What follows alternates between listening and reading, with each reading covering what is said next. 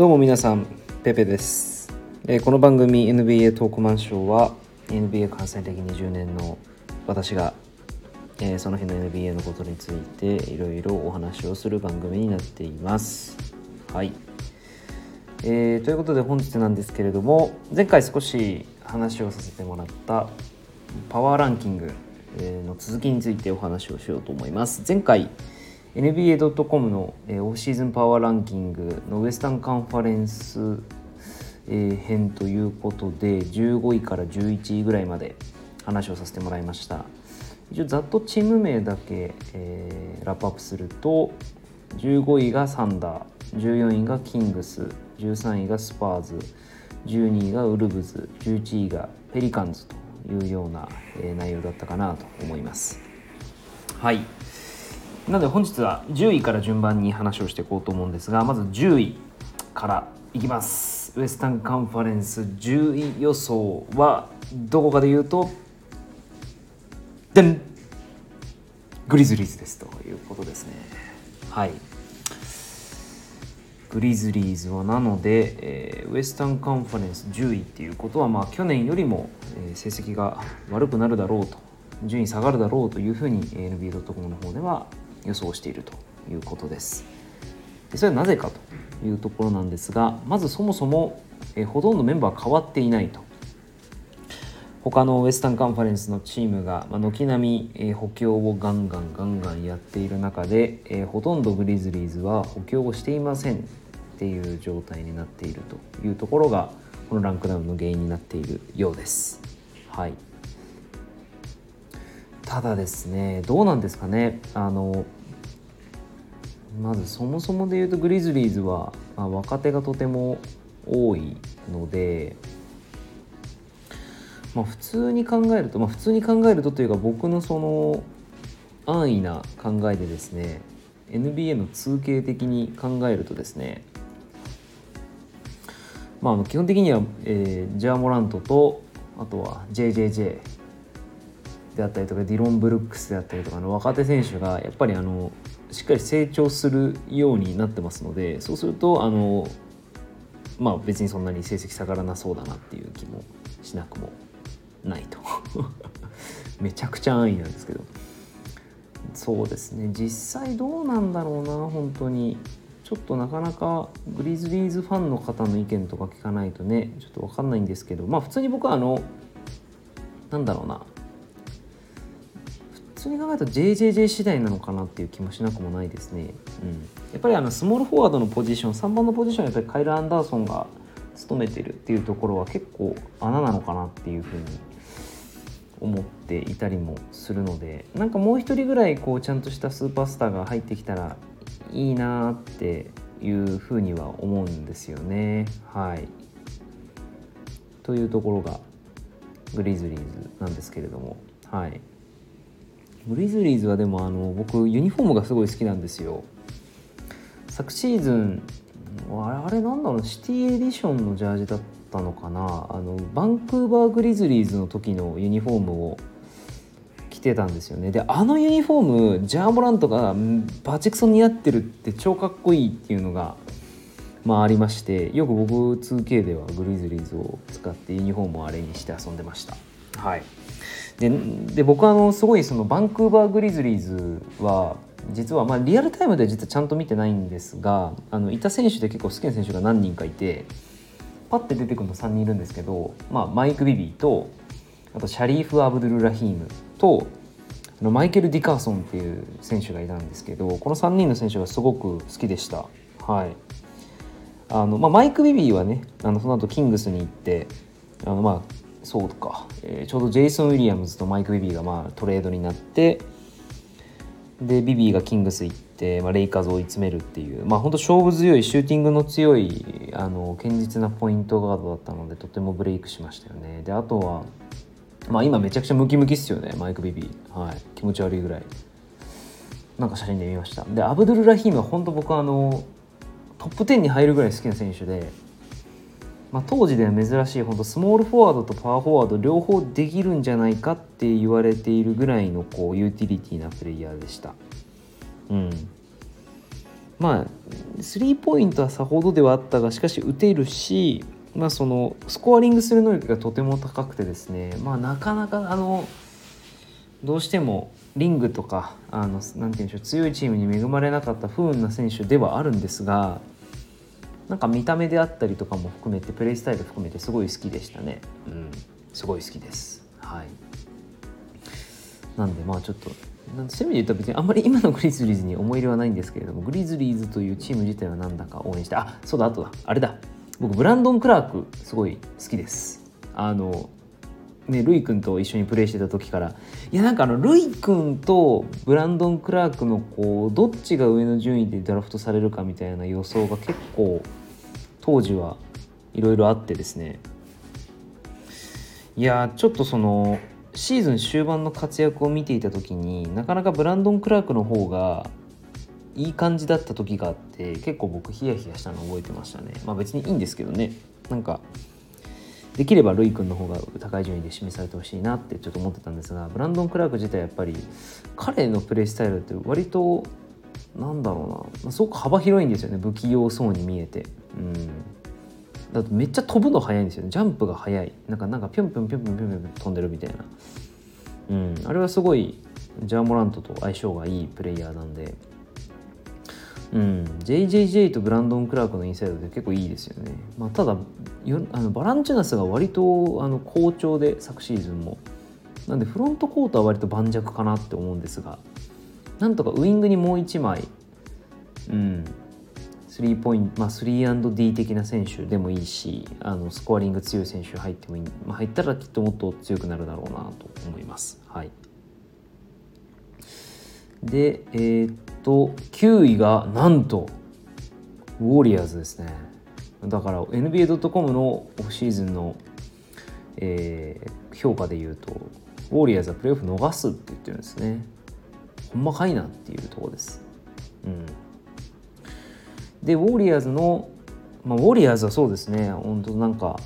オフの時にウォリアーズの強くなるプランみたいな話しましたけども全く意味なかったですね。本当に。まずそもそもワイズマン指名するとは思わなかったしまあ普通に考えたらワイズマンなんだけどなんかワイズマンじゃない感じがやっぱその当時すごい出てたのでうん。結果的にワイズマンを取りましたと。うん。あとはケリー・ウーブレが入ってきてベイズマーが復帰してあとブラッド・ワナメーカーを取ったっていうのが意外といいムーブだったんじゃないかなと思います、まあ、ただねクレイ・トンプソンが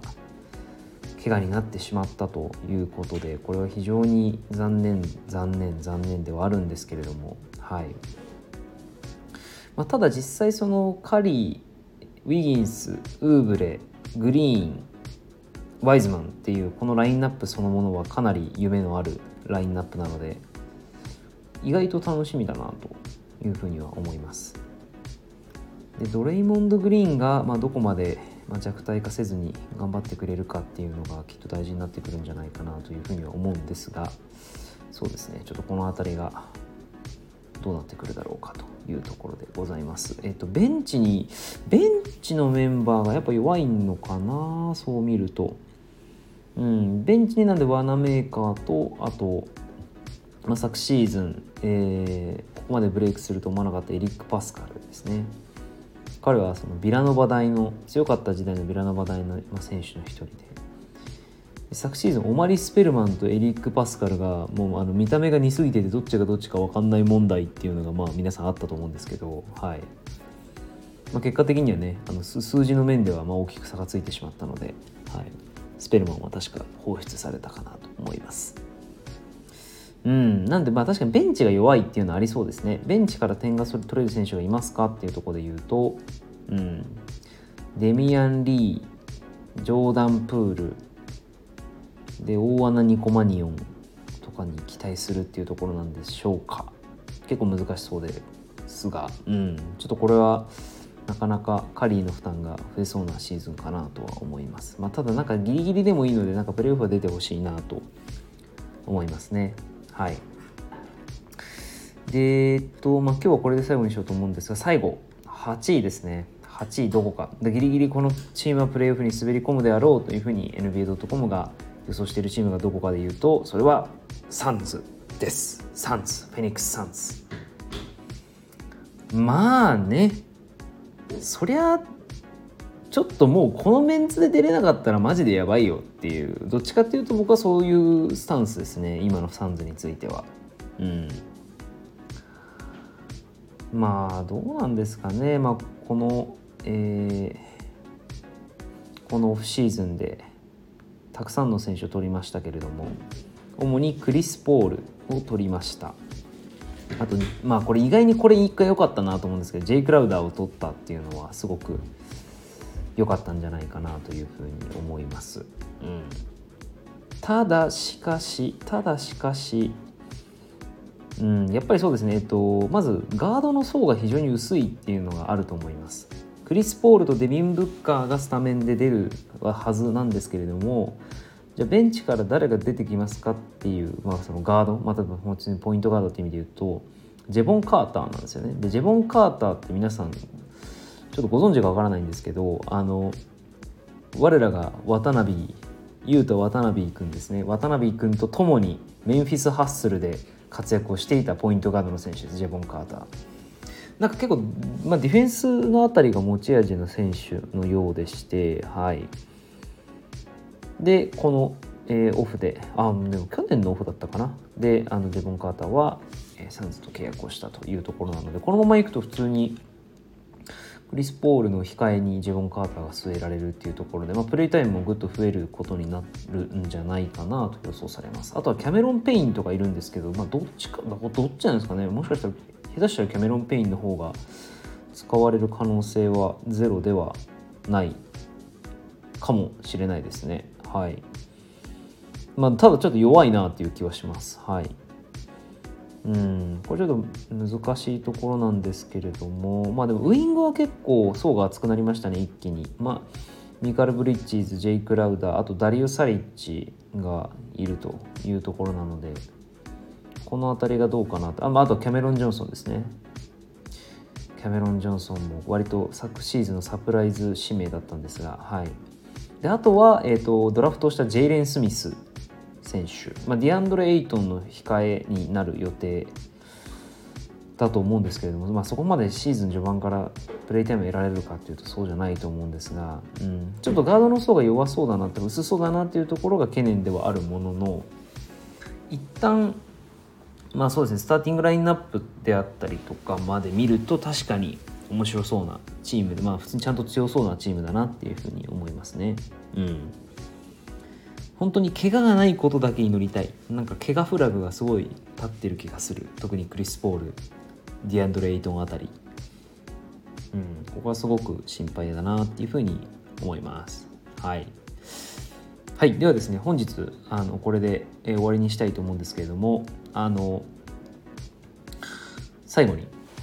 キャメロン・ジョンソンの話が出てきましたので僕の好きな NBA のシーンについて、えー、共有したいと思います。もう勘のいい方はお気づきかもしれませんが昨シーズンの NBA ドラフト2019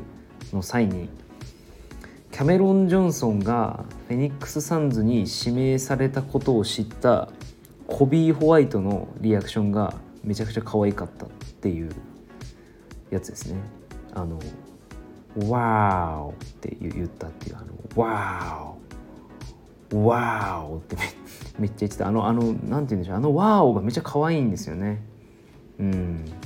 すごく愛らしいなってコビー・ホワイトすごい応援したくなったなっていう。まああのコビー・ホワイトとキャメロン・ジョンソンは同じノースカロライナ大の出身で。でかつ、まあ、コビー・ホワイトはもちろんあの高順位での指名が予想されていたんですがキャメロン・ジョンソンはそこまで評価高くなかったので予想以上の高い順位での指名になったというところでした。でまあ、あの皆さんもご存知の通り高い順位で指名されればされるほどお給料はあの新新人上がりますんで、うん、やっぱ嬉しいですよね同じ大学でこう一緒に頑張ってた選手が何て言うんだろうなちゃんと評価をされるっていうことってやっぱチームメイトとしてもすごく嬉しいことだと思うしでかつこうねまあ、金銭的な面でも同じように成功をつかむっていうのはとてもこう喜ばしいことだと思うのであのコビー・ホワイトの「ワーオ!」っていうあのリアクションっていうのはすごくなんだろうな。なんかこうあまり邪悪な心がなく清らかな心で見れるとてもいいシーンだったかなと思います。はい。じゃそれでは本日はこれで終了とさせていただきます。ありがとうございました。バイバイ